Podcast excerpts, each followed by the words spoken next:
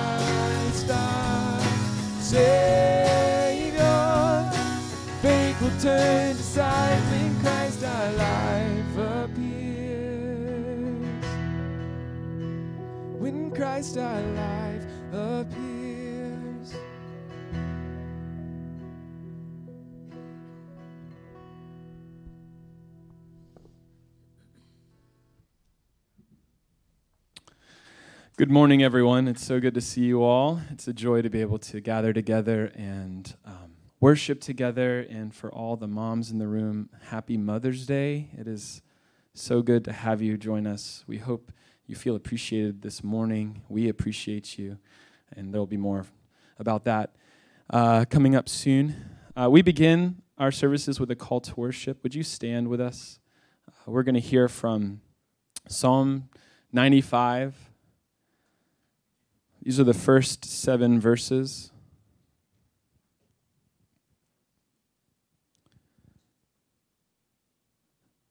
Let me read the loud for us. O come, let us sing to the Lord. Let us make a joyful noise to the rock of our salvation. Let us come into his presence with thanksgiving. Let us make a joyful noise to him with songs of praise. For the Lord is a great God and a great King above all gods. In his hand are the depths of the earth, the heights of the mountains are his also. The sea is his, for he made it, and his hands formed the dry land. O come, let us worship and bow down. Let us kneel before the Lord our Maker, for he is our God, and we are the people of his pasture and the sheep of his hand. Let's pray. Oh God, help us. Please help us to fulfill this call to worship you this morning. God, your power and your majesty is beyond measure. You are a great God. You have every right to be worshiped. And it's our joy to be worshipers. So thank you for bringing us into this place today. Would you remind us of reason upon reason to worship you, for how you've cared for us, how you've provided for us, for how you've saved us through Christ? Would you remind us of what we are to be thankful for, that we may come into your presence with thanksgiving, that we may respond rightly and be changed by worship. We thank you for this time. We pray in Christ's name. Amen.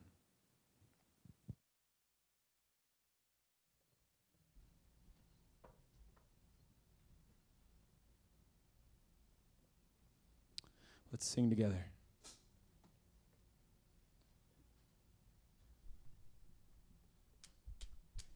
So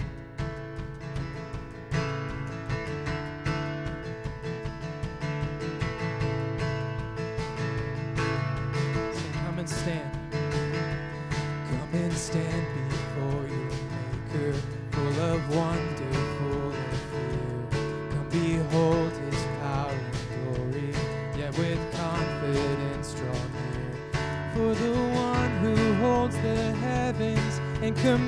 The stars above is the God who bends to bless us with an unrelenting love.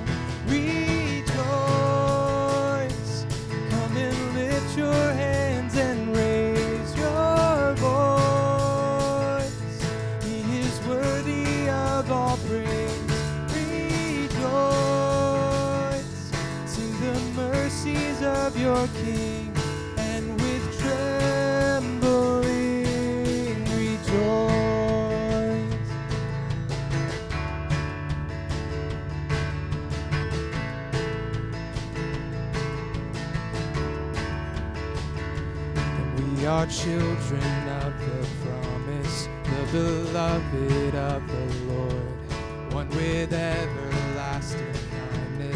bought with sacrificial blood, bringing reconciliation to a world that longs to know the affections of a father who will never let them go.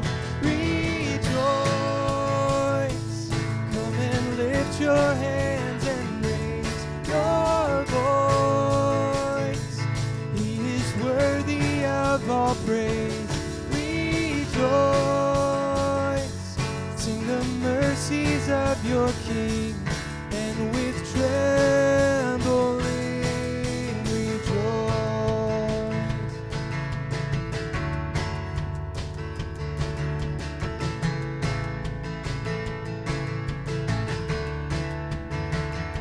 And all our sickness, all our sorrows, Jesus carried up the hill. He has walked this path before us. He is walking with us still. Turning tragedy to triumph, turning agony to praise. There is blessing in the battle, so take heart and stand amazed. Rejoice when you cry to Him, He hears your voice,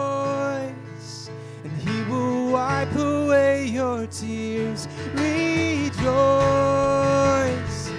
in the midst of suffering, He will help you sing. Rejoice and lift your hands and raise your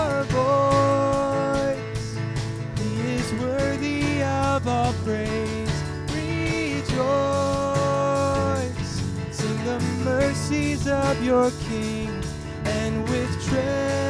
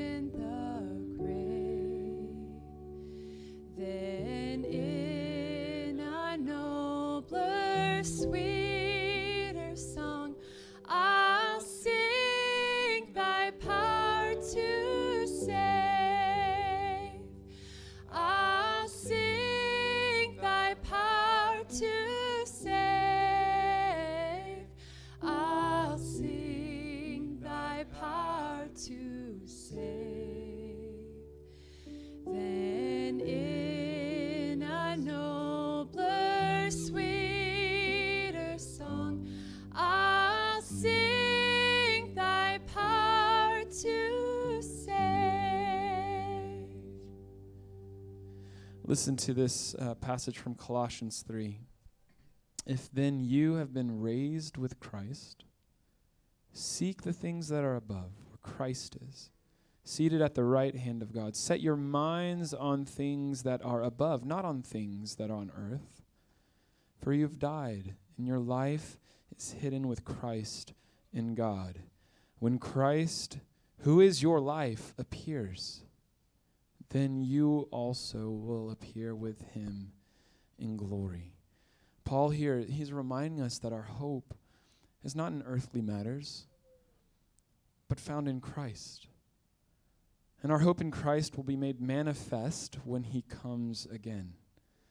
We're going to be learning a new song over the next few weeks that helps kind of focus our attention on this hope that we have in the return of Christ um, and all that he will do when he returns.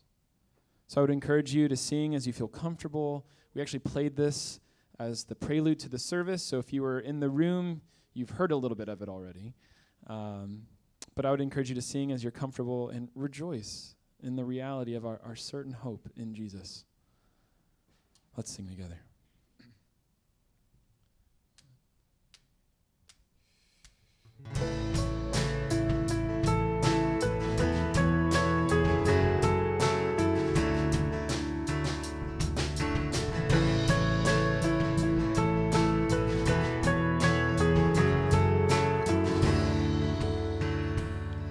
When Christ our life appears, our hope will be complete.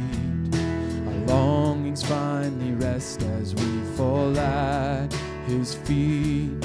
When Jesus comes to reign, restoring everything, our tears will turn to tides of praises to our King. We're longing for that day see Christ our Savior.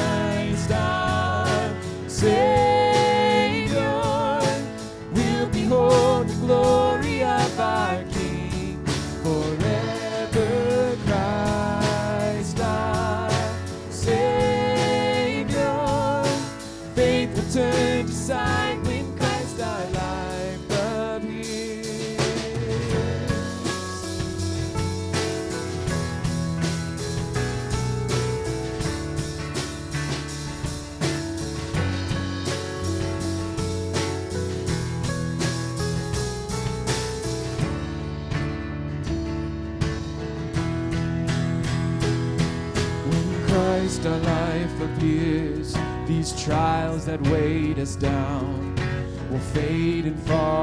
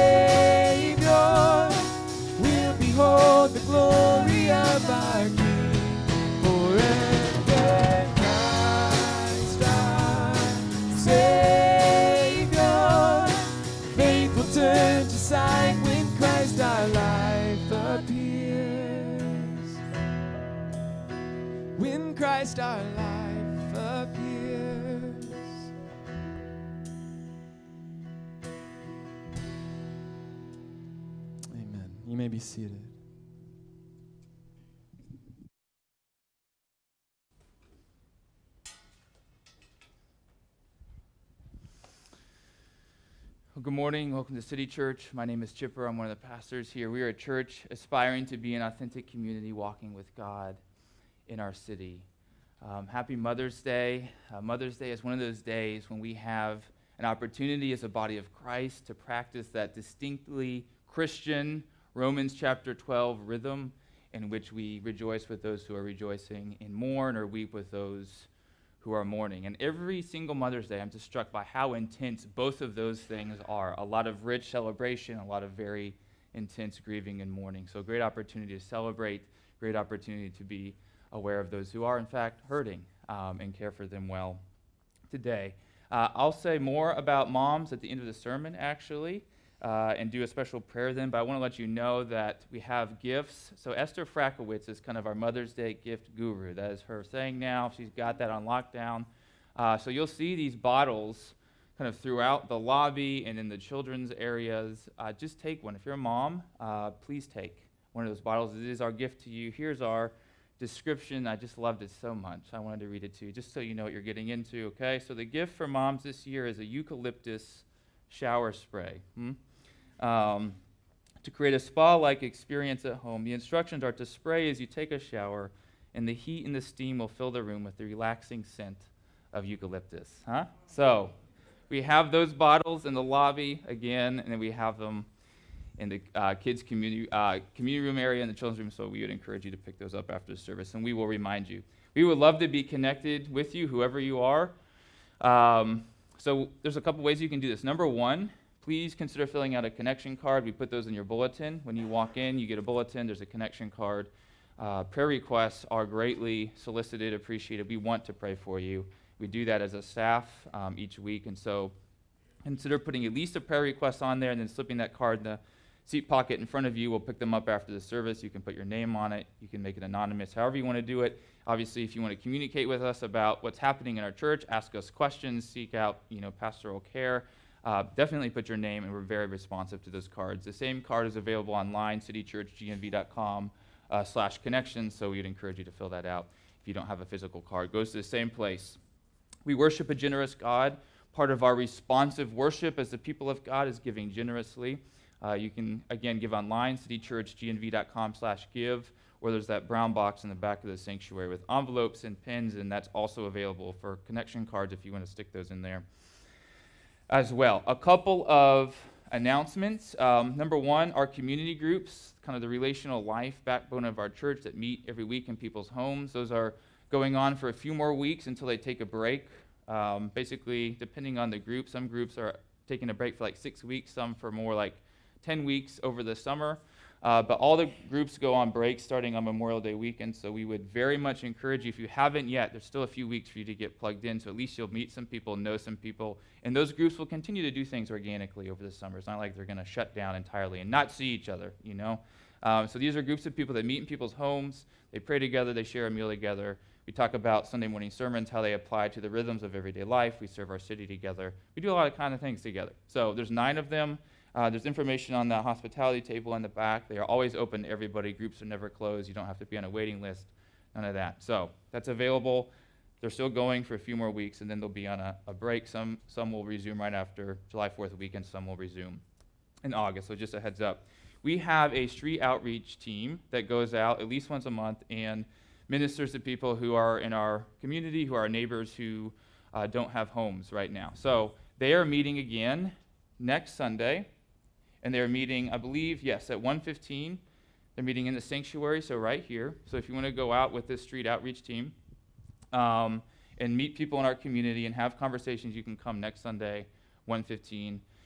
If you haven't done this before, you're like, I'm very intrigued, but this would be a completely new ball game for me. We would love to have you just come early, come at one o'clock, and there's people that are on our team that will be there in the sanctuary, and they can kind of tell you what's going on, give you the ropes, give you a quick bit of training so that you can go out and be a part of it. So that would be next Sunday. We would love to see you.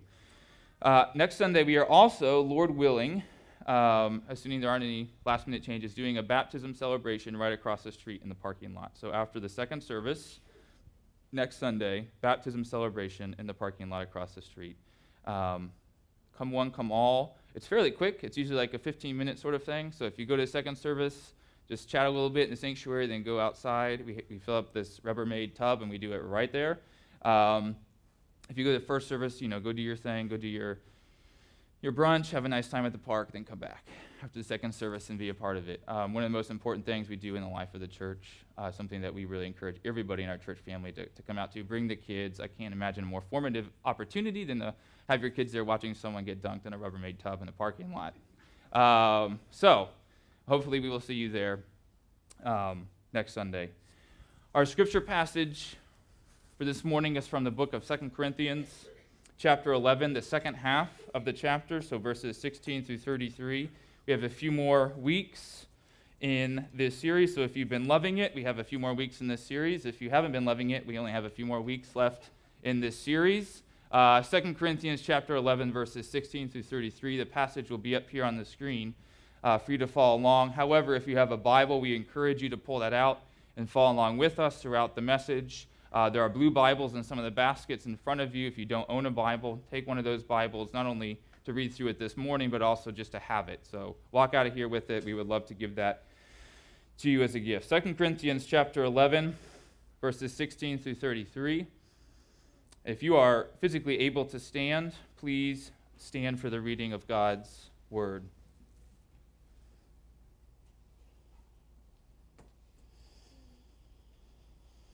Starting in verse 16. It's the Apostle Paul speaking.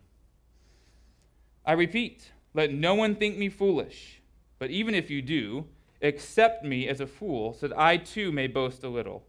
What I am saying with this boastful confidence, I say not as a Lord would, but as a fool. Since many boast according to the flesh, I too will boast. For you gladly bear with fools, being wise yourselves. For you bear it if someone makes slaves of you, or devours you, or takes advantage of you, or puts on airs, or strikes you in the face. To my shame, I must say, we were too weak for that. But whatever anyone else dares to boast of, I am speaking as a fool, I also dare to boast of that. Are they Hebrews? So am I. Are they Israelites? So am I. Are they the offspring of Abraham? So am I. Are they servants of Christ? I am a better one. I am talking like a madman with far greater labors, far more imprisonments, with countless beatings, and often near death. Five times I received at the hands of the Jews of forty lashes less one. Three times I was beaten with rods. Once I was stoned. Three times I was shipwrecked. A night and a day I was adrift at sea, on frequent journeys, in danger from rivers, danger from robbers, danger from my own people, danger from Gentiles, danger in the city, danger in the wilderness, danger at sea, danger from false brothers, and toil and hardship through many a sleepless night, and hunger and thirst, often without food, and cold and exposure. And apart from other things, there is a daily pressure on me of my anxiety for all the churches. Who is weak, and I am not weak? Who is made to fall, and I am not indignant? If I must boast, I will boast of the things that show my weakness. The God and Father of the Lord Jesus, he who is blessed forever, knows that I am not lying. At Damascus, the governor under King Aretas was guarding the city of Damascus in order to seize me, but I was let down in a basket through a window in the wall and escaped his hands. This is God's true and authoritative word. Let's pray over it together. Lord, we are overwhelmed with thanksgiving because you have given us, once again this Sunday morning, an opportunity to hear from your precious word and to be completely changed. This has transforming power that really nothing else has. And so, Lord, may we handle it with seriousness, with joy, with care, and may your Spirit work so powerfully that when we leave here, we would say to one another, God has done such a great thing among us this morning. We love you, Lord. We pray all of this in Jesus' name. Amen. You may be seated. Well, in academic contexts like ours, we are used to establishing credibility by making lists. We establish credibility by making lists. You probably made some kind of list when you applied to your school or to your degree program, a list of accomplishments and honors. You put your your weighted GPA on there, which are just ridiculous these days. They're keeping up with inflation. You know, I got an 8.75. Um, you try to decide if your your high school marching band co-freshman of the year award should make the cut. You agonized over that. You felt like you were an exceptionally good lake lifeguard, but it was hard to capture that excellence on the application. You know, no one died while I was working, and I'm really good at, at turning my head. you you agonize over this so you can establish credibility. You get into your program, get into your degree program, or if you're looking for a job, you have a CV, you know, you have a resume, you have all of those articles on there that you published with totally pretentious titles that nobody outside of your field can possibly understand. And by the way, we're not the first people to make these credibility lists. We're not. Caesar Augustus did this, and a monumental inscription called, translated into English, the deeds of the divine Augustus. Yes, the deeds of the divine Augustus. And one excerpt reads like this I celebrated two ovations and three triumphs, and I was 21 times saluted as the imperator. The Senate decreed still more triumphs to me, all of which I declined. On 55 occasions, the Senate decreed that thanksgiving should be offered to the immortal gods on account of the successes on land and sea gained by me or by my legates acting under my auspices. The days on which thanksgivings were offered in accordance with decrees of the Senate numbered 890. And my triumphs, nine kings, or children of kings, were led before my chariot. At the time of writing, I have been consul 13 times and am in the 37th year of tribunician power.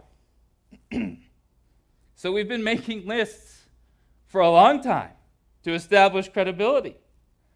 We know how to celebrate ourselves in the form of a, of a list for, for gaining opportunities. But when it comes to establishing credibility as a Christian, the calculus is very different. It's an entirely different atmosphere, or at least it should be. And it's God's providence that Second Corinthians raises this matter of credibility because Christians increasingly have a credibility problem, both externally and internally. We live in a cultural moment in which, according to many social commentators, Christianity is no longer considered to be neutral but negative. The progression is maybe back in the day, Christianity was seen as a positive social good, then neutral. But many are now saying, and you can have a debate about this, of course, it's now perceived very negatively. And Christians themselves are having a very difficult time determining who they can trust, including national leaders and folks in their own church families. So, what makes a Christian credible? We have a credibility problem, so it's worth asking what makes a Christian credible? We won't exhaust this topic this morning, but our, our passage does give us a lot to work with. Two reflections a credible Christian, number one, dismisses boasting. And then this is where things really get surprising. Number two, a credible Christian actually embraces weakness. A credible Christian, number one, dismisses boasting. And then, secondly, a credible Christian embraces weakness. Let's get started with that first reflection. A credible Christian dismisses boasting. The past two Sundays, we spent a whole lot of time giving you some context for chapters 10 through 13, so I won't repeat all of that right now. If you're just joining us, you mainly need to know that the Apostle Paul, who is the author of this letter, is pushing back against some opposition that emerged in Corinth gradually to both his ministry and his message. And he's not pushing back against this opposition for his own gain, but for the spiritual benefit of those in Corinth who were being led astray by Paul's opponents. So this is a pastoral concern here, not really a personal concern. And these opponents were spiritual leaders. Paul somewhat sarcastically calls them super apostles. They were these super apostles who were ultimately proclaiming a different, as in a false, Jesus and a different gospel. And these super apostles gained a hearing in large part by attacking Paul's credibility. He's a poor speaker and he lacks charisma. He's not much to look at. He doesn't really dress the part. He suffers just, just way too much. There's got to be a line somewhere, and Paul has gone way past it. Beginning in this back half of chapter 11, Paul challenges these opponents, this opposition, in a two part speech. And the first part has a, a fascinating, almost contradictory flavor to it. Look at verse 16 through the first part of verse 21. I repeat, let no one think me foolish. This is referring back to verse 1 where Paul asked the Corinthians to bear with him in a little foolishness, even though he himself isn't foolish. But even if you do, accept me as a fool so that I too may boast a little. What I am saying with this boastful confidence, I say not as the Lord would, but as a fool. Since many boast according to the flesh, I too will boast. For you gladly bear with fools, being wise yourselves. For you bear it if someone makes slaves of you, or devours you, or takes advantage of you, or puts on airs, or strikes you in the face. To my shame, I must say, we were too weak for that. So, in Paul's eyes, boasting with personal confidence based on pedigree or earthly accomplishments, as he says in verse 18, boasting according to the flesh, that kind of boasting is foolish. Or you might alternatively say, it's the mark of a fool. He's very direct, he's very frank about this. Why? Why is this so foolish? Because that kind of boasting is completely out of sync with the gospel of grace that Paul was preaching. The gospel of God that emphasizes our spiritual deadness apart from Christ and our reconciliation to God on behalf of Christ and in Christ. We do not make ourselves righteous or spiritually impressive, but instead we become the righteousness of God on account of Jesus, who for our sake was willingly made to be sin by the Father, even though he knew no sin.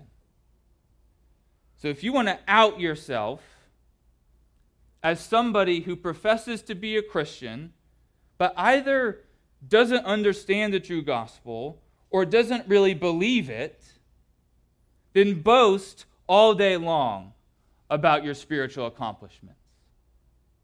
If you want to out yourself, do that.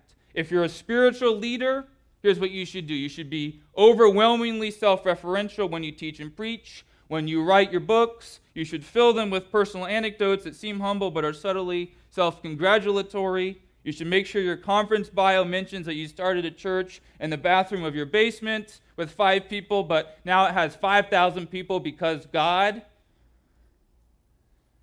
or if you're not a spiritual leader, per se, at least not in the vocational sense, here's what you should do. You should make your way to social media and you should, you should humble brag with all of your might.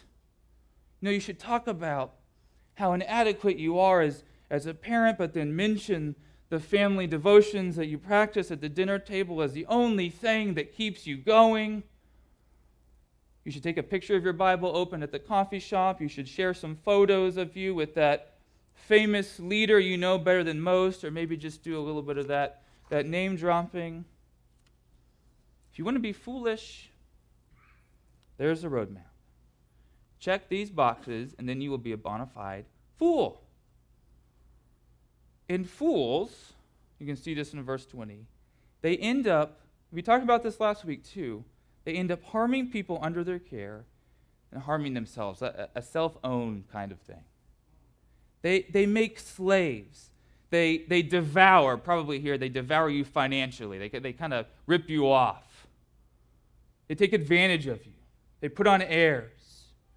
They strike you in the face, possibly literally, imagine that, or metaphorically through authoritarian, disparaging comments and insults. That's what fools do. And, and then Paul apologizes. You can see this in verse 21. He apologizes, I put that in air quotes, for being so weak, and he's citing the criticism here from his opponents, that he has therefore not been able to participate in the abusive, authoritarian behavior of said opponents. Clearly, the most biting example of sarcasm in this letter, and there are many examples. But, and here's a truly, this, this is a fascinating part of the speech. He says this, we know this, but Paul decides to play the game and at least initially match their according to the flesh boasting. Corinthians, since these opponents have been able to gain a hearing among you through such foolish boasting, I'll boast this way as well, so maybe now you'll listen to me. You want to play this game? I'll play the game. I don't have a direct command from the Lord to do this, verse 17, but I feel some need to do this to gain a hearing and hopefully keep your ship from sinking under the weight of these spiritual pirates. And then we find the boast from Paul in verse 22. Are they, in other words, his opponents, Hebrews? So am I. Are they Israelites? So am I. Are they the offspring of Abraham? So am I. So if pedigree matters to you guys, and it, it really did, even though it shouldn't have mattered at that level, then, then check this out. I'm purely Jewish, ethnically, spiritually, and socially. These opponents have absolutely nothing on me. There is no logical reason why you should be listening to them, but then dismissing me. And here I'm reminded of what Paul says in another biblical text, very famously, specifically Philippians chapter 3, verses 4 through 6. Paul says, If anyone else thinks that he has reason for confidence in the flesh, I have more, circumcised on the eighth day, of the people of Israel, of the tribe of Benjamin, a Hebrew of Hebrews, as to the law, a Pharisee, as to zeal, a persecutor of the church, as to righteousness under the law, blameless. That's his list. So, Corinthians, and now I'm going back to chapter 11, verse 23 Corinthians, even if these opponents are servants of the Lord, which Paul has already argued that they are certainly not, I would be just as much a servant, actually, an even better one, and we'll get to that in a minute. All of this, um, it feels contradictory, doesn't it? It feels like Paul is kind of getting sucked into this game. Why do something you've just condemned? Why, why jump into the mud? At least two reasons. At least two reasons. Number one, Paul wanted to expose the hypocrisy of the Corinthians. Playing by the rules of your own game, you should actually be listening to me, not just by my opponents. You're being completely inconsistent. Reason number two, though, and this is what I want to focus on.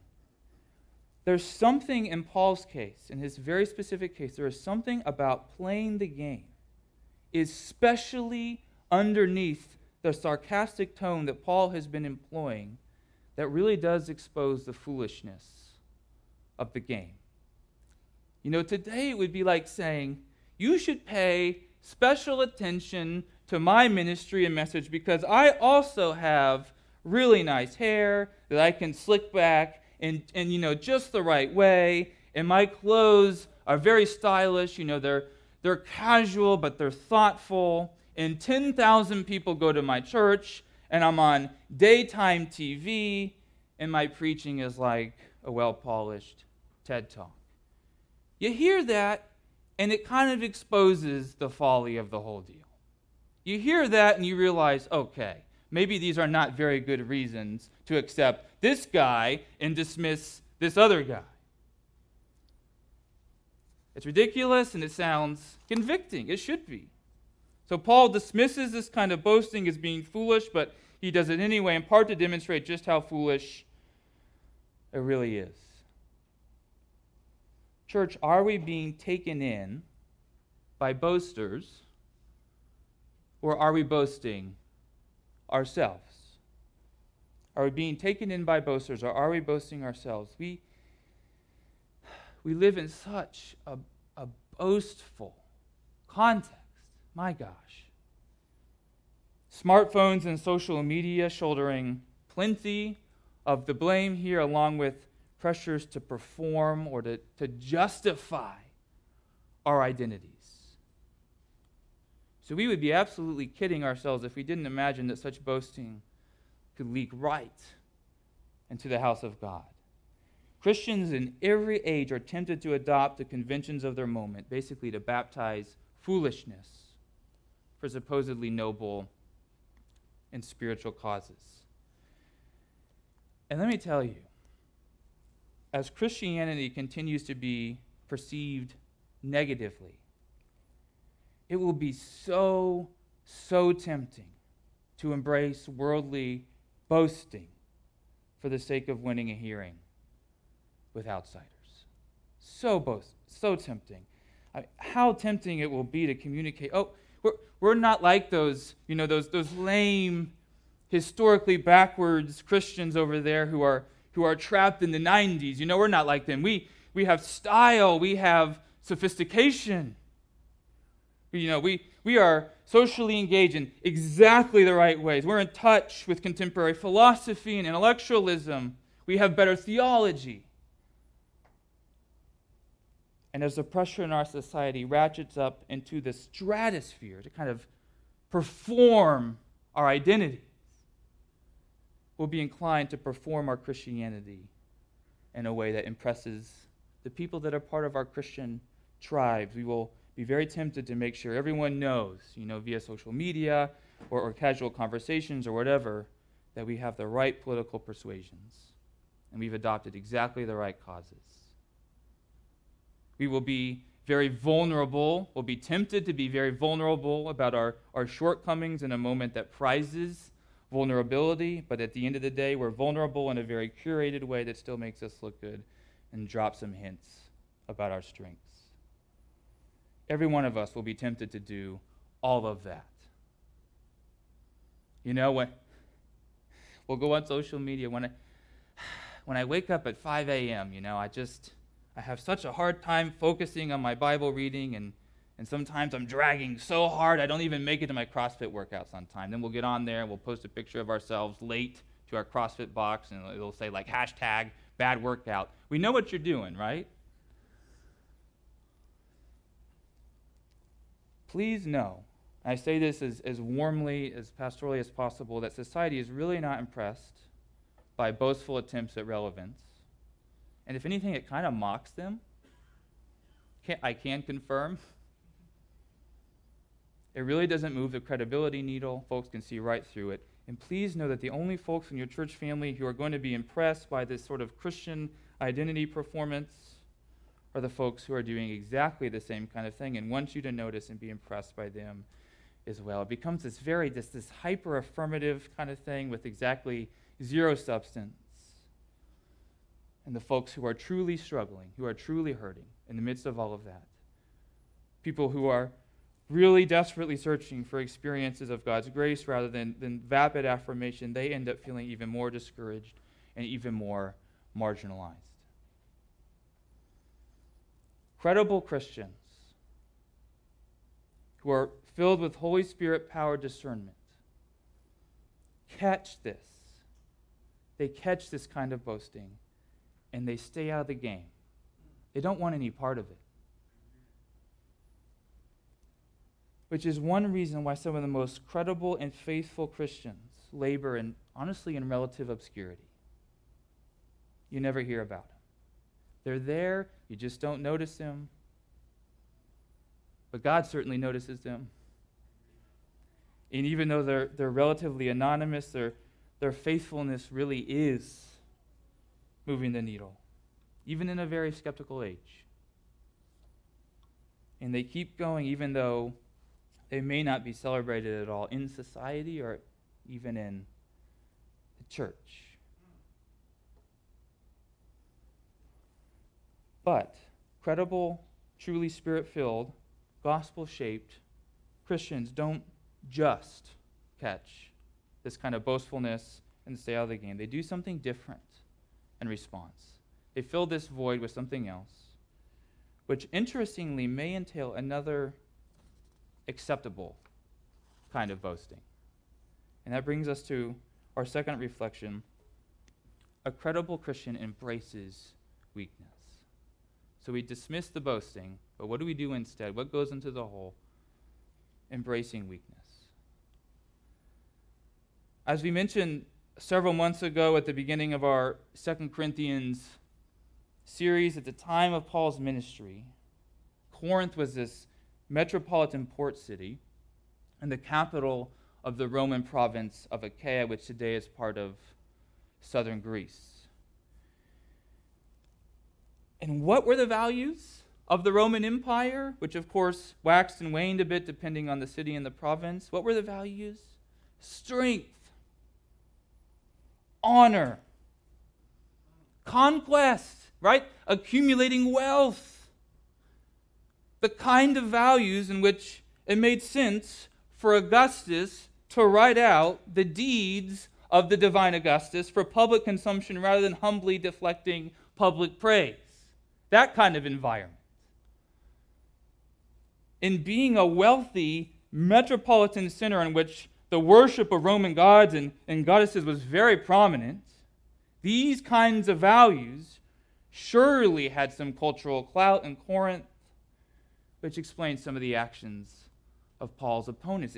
They were, they were just peddling to their cultural moment, they wanted to be relevant. You value strength, then we'll look strong. Given this context, Paul does something absolutely shocking. I cannot emphasize to you how shocking this is in verse 23. Something that shows us he was, he was most definitely not trying to exalt himself by stepping into the mud in verse 22. In verse 23, all the way to verse 29, with an example to prove himself in, in verses 32 and 33. But basically, in verses 23 through 29, Paul boasts about and embraces various kinds of weaknesses that were completely out of step with cultural values. I mean, completely. Are they servants of Christ? I am a better one. And here's where it gets shocking. I am talking like a madman, with far greater labors, far more imprisonments, with far uh, with countless beatings and often near death. Five times I received at the hands of the Jews of forty lashes less one. Three times I was beaten with rods. Once I was stoned. Three times I was shipwrecked. A night and a day I was adrift at sea, on frequent journeys, in danger from rivers, danger from robbers, dangers from my own people, danger from Gentiles, danger in the city, danger in the wilderness, danger at sea, danger from false brothers, in toil and hardship, through many a sleepless night, in hunger and thirst, often without food, in cold and exposure. And apart from other things, there is this daily pressure on me of my anxiety for all the churches. Who is weak and I am not weak? Who is made to fall and I am not indignant. So instead of going on to boast about how many churches he started, how many souls he's won, how many people he's baptized, which in another letter to the Corinthians, he says he can't even remember how many people he's baptized. Instead of doing all of that, he boasts to the Corinthian church about his weaknesses. Here's my CV, Corinthians, and you can find records of some of these in the book of Acts and elsewhere. Here's my CV, okay? I've been imprisoned. On many occasions, I've been beaten by the Jews with the maximum punishment allowed under Jewish law, and I've been beaten by the Romans. Very balanced beatings, right? In Paul's life. I've had all kinds of issues with boats, my goodness. And natural disasters involving water. I've faced all kinds of dangers from folks with nefarious intentions. I've been opposed by false shepherds, these opponents that he's been talking about. I've dealt with the rigors of, of sleeplessness and, and food and water shortages and so forth because of my very frenetic travel schedule. And perhaps most surprisingly, and I think most powerfully, Paul admits his daily anxiety for all of the churches underneath his care. As many scholars have noted, this anxiety is, is really best understood as, as a healthy concern for these churches, not, not some kind of failure to rest in Jesus and trust him. Or to put it another way, Paul, the spiritual shepherd, loves his sheep in a way that actually moves him emotionally and is costly for him. This is powerful. I mean, that is the heart of a true shepherd, someone who has that kind of anxiety, who, who loves his sheep so much that he experiences this kind of emotional moving in, in a way that, that is costly. It's also very surprising. It's powerful, but it's also a very surprising admission. Because let me put it like this leadership conferences in Paul's day would have encouraged a kind of aloof strength. You want to be a leader? You're kind of aloof and you're strong.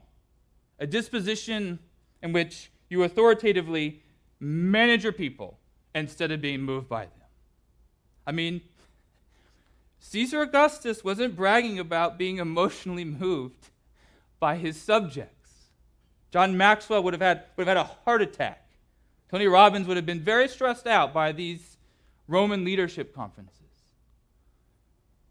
So, Paul's admission of his sincere love and concern for his people was countercultural, and it was honestly kind of embarrassing.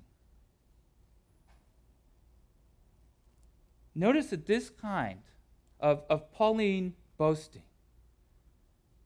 is very different than a humble brag, right? It's very different.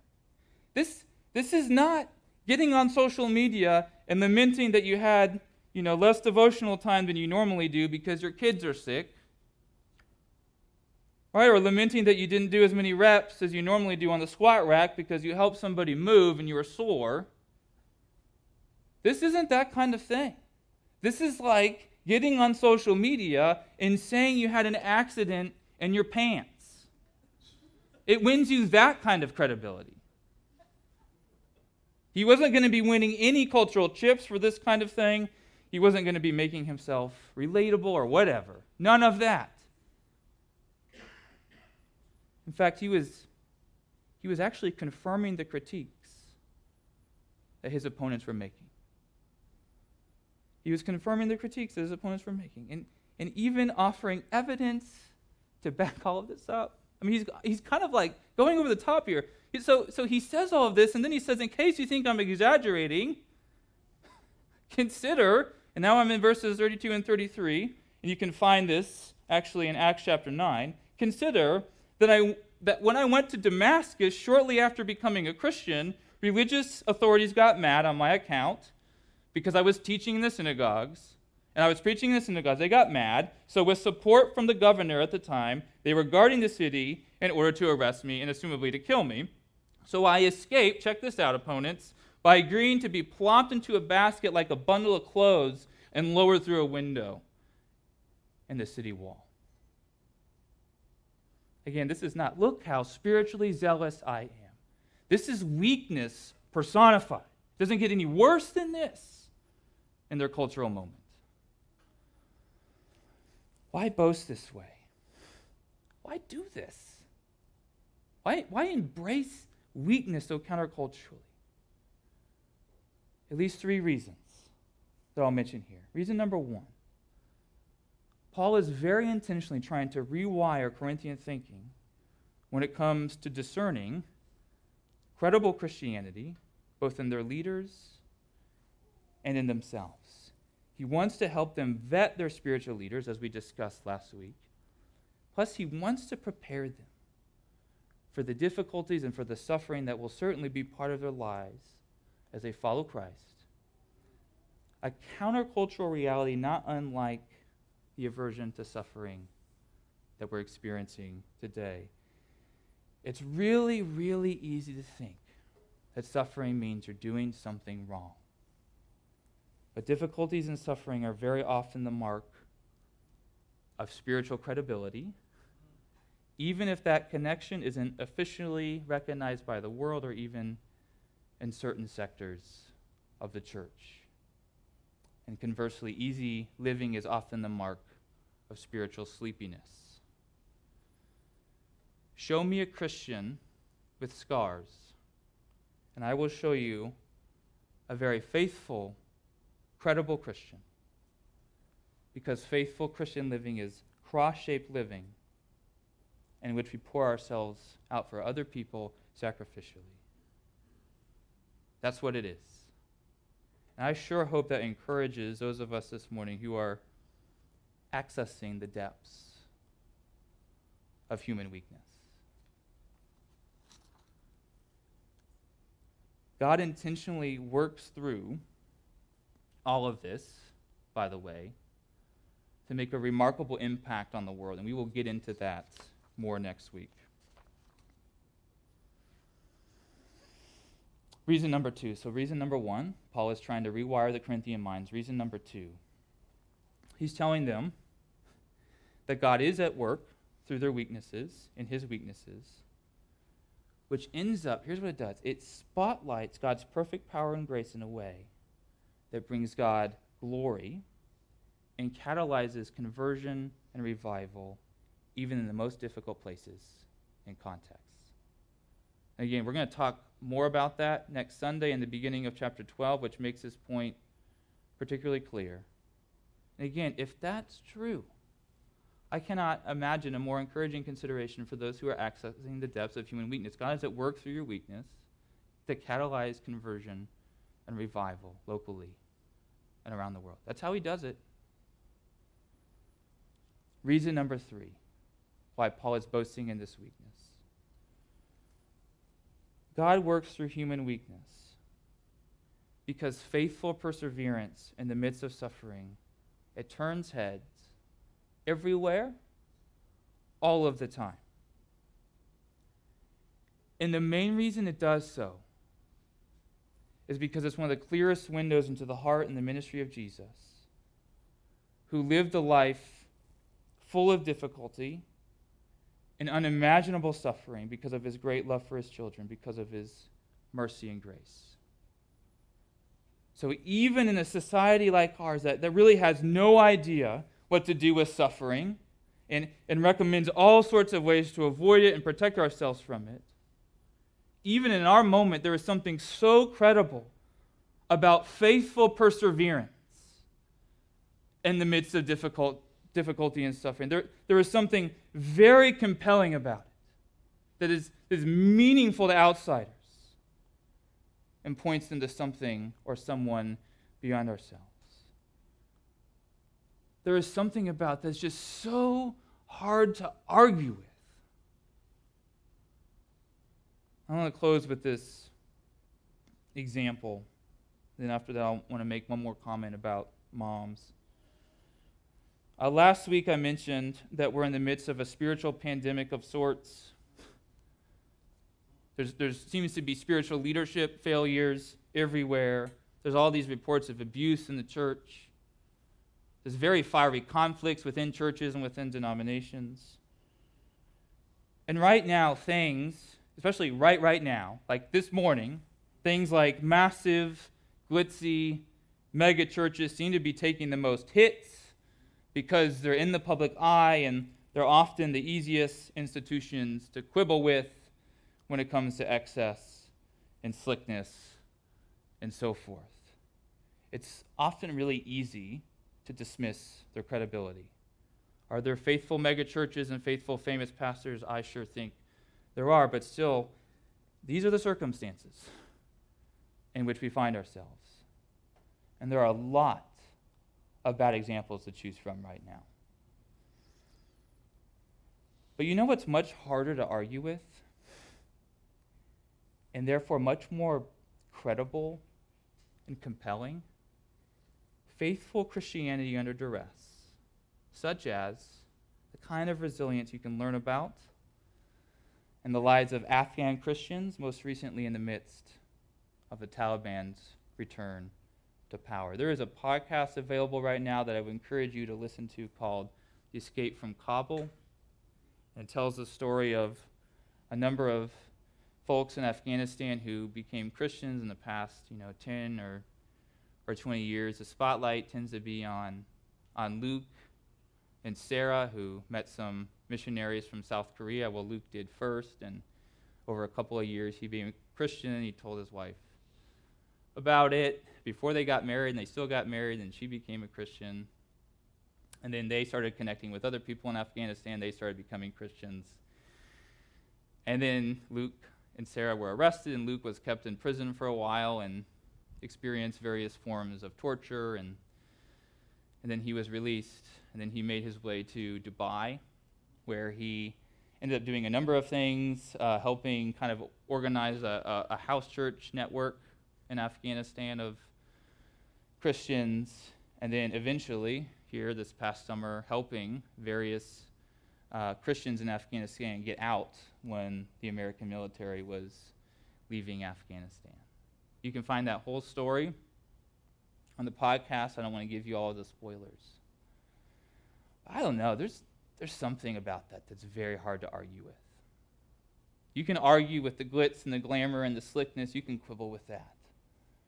But there's something that's just so compelling about people like Luke and Sarah embracing weakness, following Jesus, even though they know that their lives are very much in danger and it will be costly. It's just a question of how much. And I would encourage you, if you're here and you're not following Jesus and you've kind of dismissed Christianity because of the glitz and the grammar and the leadership failures, and I get it. But what about those guys? What about Luke and Sarah?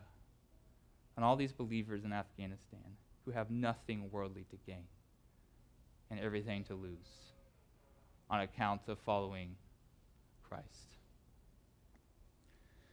I want to say one more thing um, to moms, just before I, I switch to communion. There, there's something that we talked about here in our message this morning in which we, we emphasize that that faithful Christians tend to have scars, but God is using those scars to nourish people and to turn heads. There's a verse in 2 Corinthians chapter 4 that we talked about a few weeks ago. And I saw someone actually use and apply to moms just this past week. I want to pass this along to you. Remember when Paul says that, that death is at work in him? but, but life in you. So he's, he's taking all kinds of hits. His life is being threatened. He's experiencing all kinds of weakness. He's experiencing the kind of things we were just talking about. But one of the reasons it's worth it is because life is at work in the people that he's ministering to. He's not saving them spiritually, but God's using his ministry to catalyze revival and spiritual renewal. And so I want to say to moms, especially those who feel like they're just really at the end of it. As one author put it this past week, I saw that, you know, those of you who feel like motherhood, it really feels kind of like death. that there is a real sense in which death might be at work in you. There are real scars. But it's important that you understand that you know on this Mother's Day that life is flowing through the people that you're caring for in very powerful and meaningful ways through your kids, through the people that are around you that are watching you care for your children. Especially, I would say, I, I think the people who experience probably the most acute scars are, would be single moms. And understand that in the midst of those difficulties, God is using your experiences of human weakness, your experiences that feel like death, to bring life to your kids' life to people in our city, and we love you very, very much. Let's pray together.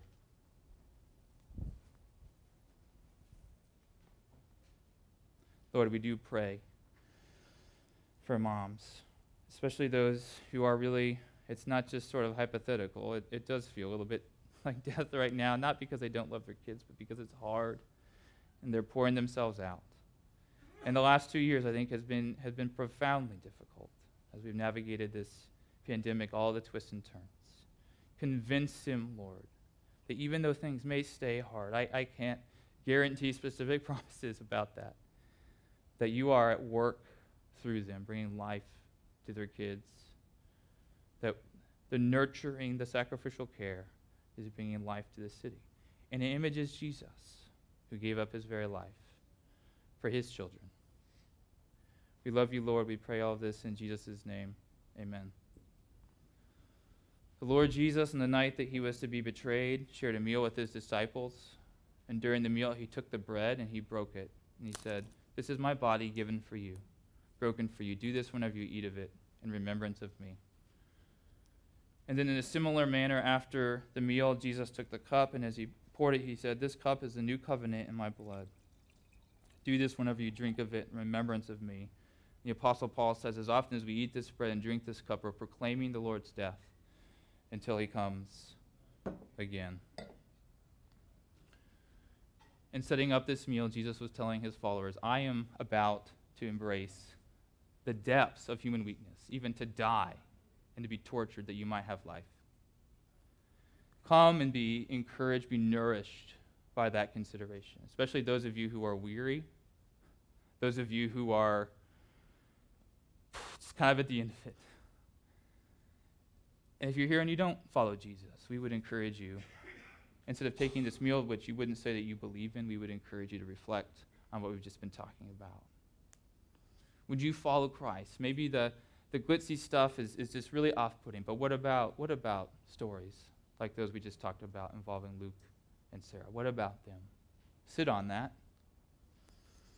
I'm going to pray, and then after I do, there can be an elder or a deacon at either side of this table with a, a cup and a bowl. Excuse me, just a, just a bowl.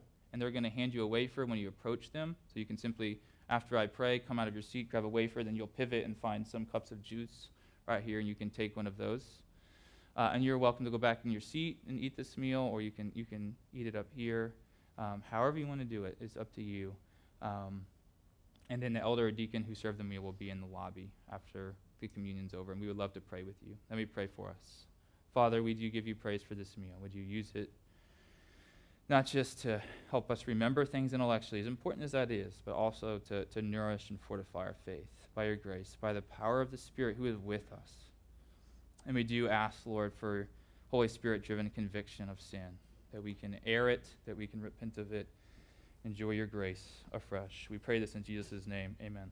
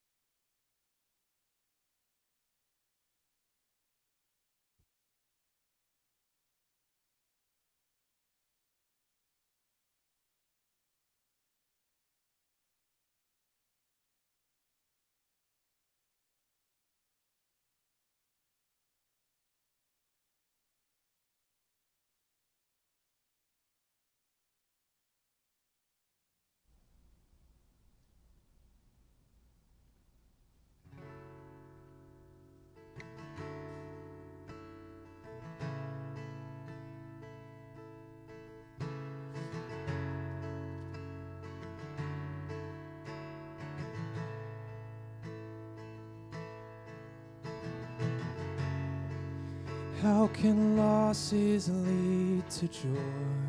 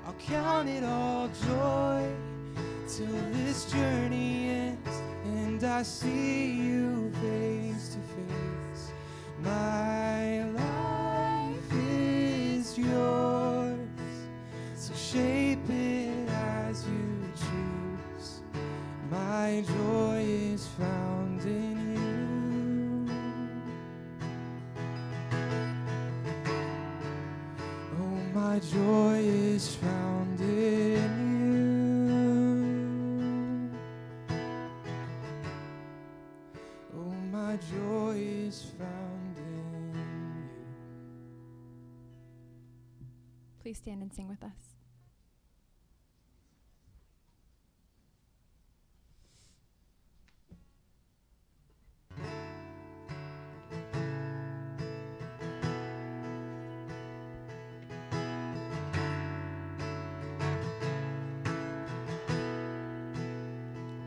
Lost saved,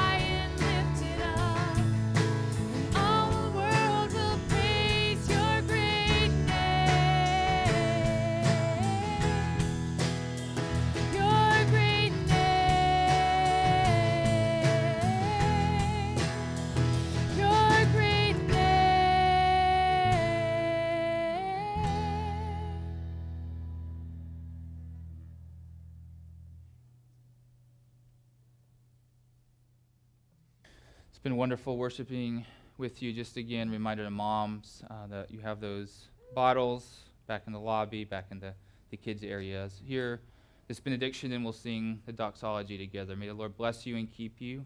May the Lord make his face to shine upon you and be gracious to you. May the Lord lift up his countenance upon you and give you peace. Amen. Praise God from whom blessings flow. Praise Him, all creatures here below. Praise Him above, ye heavenly host. Praise Father, Son, and Holy Ghost. Amen.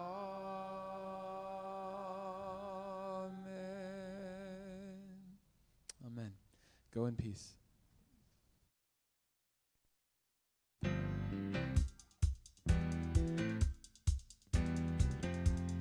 we go. Sing praise to God who reigns above, the God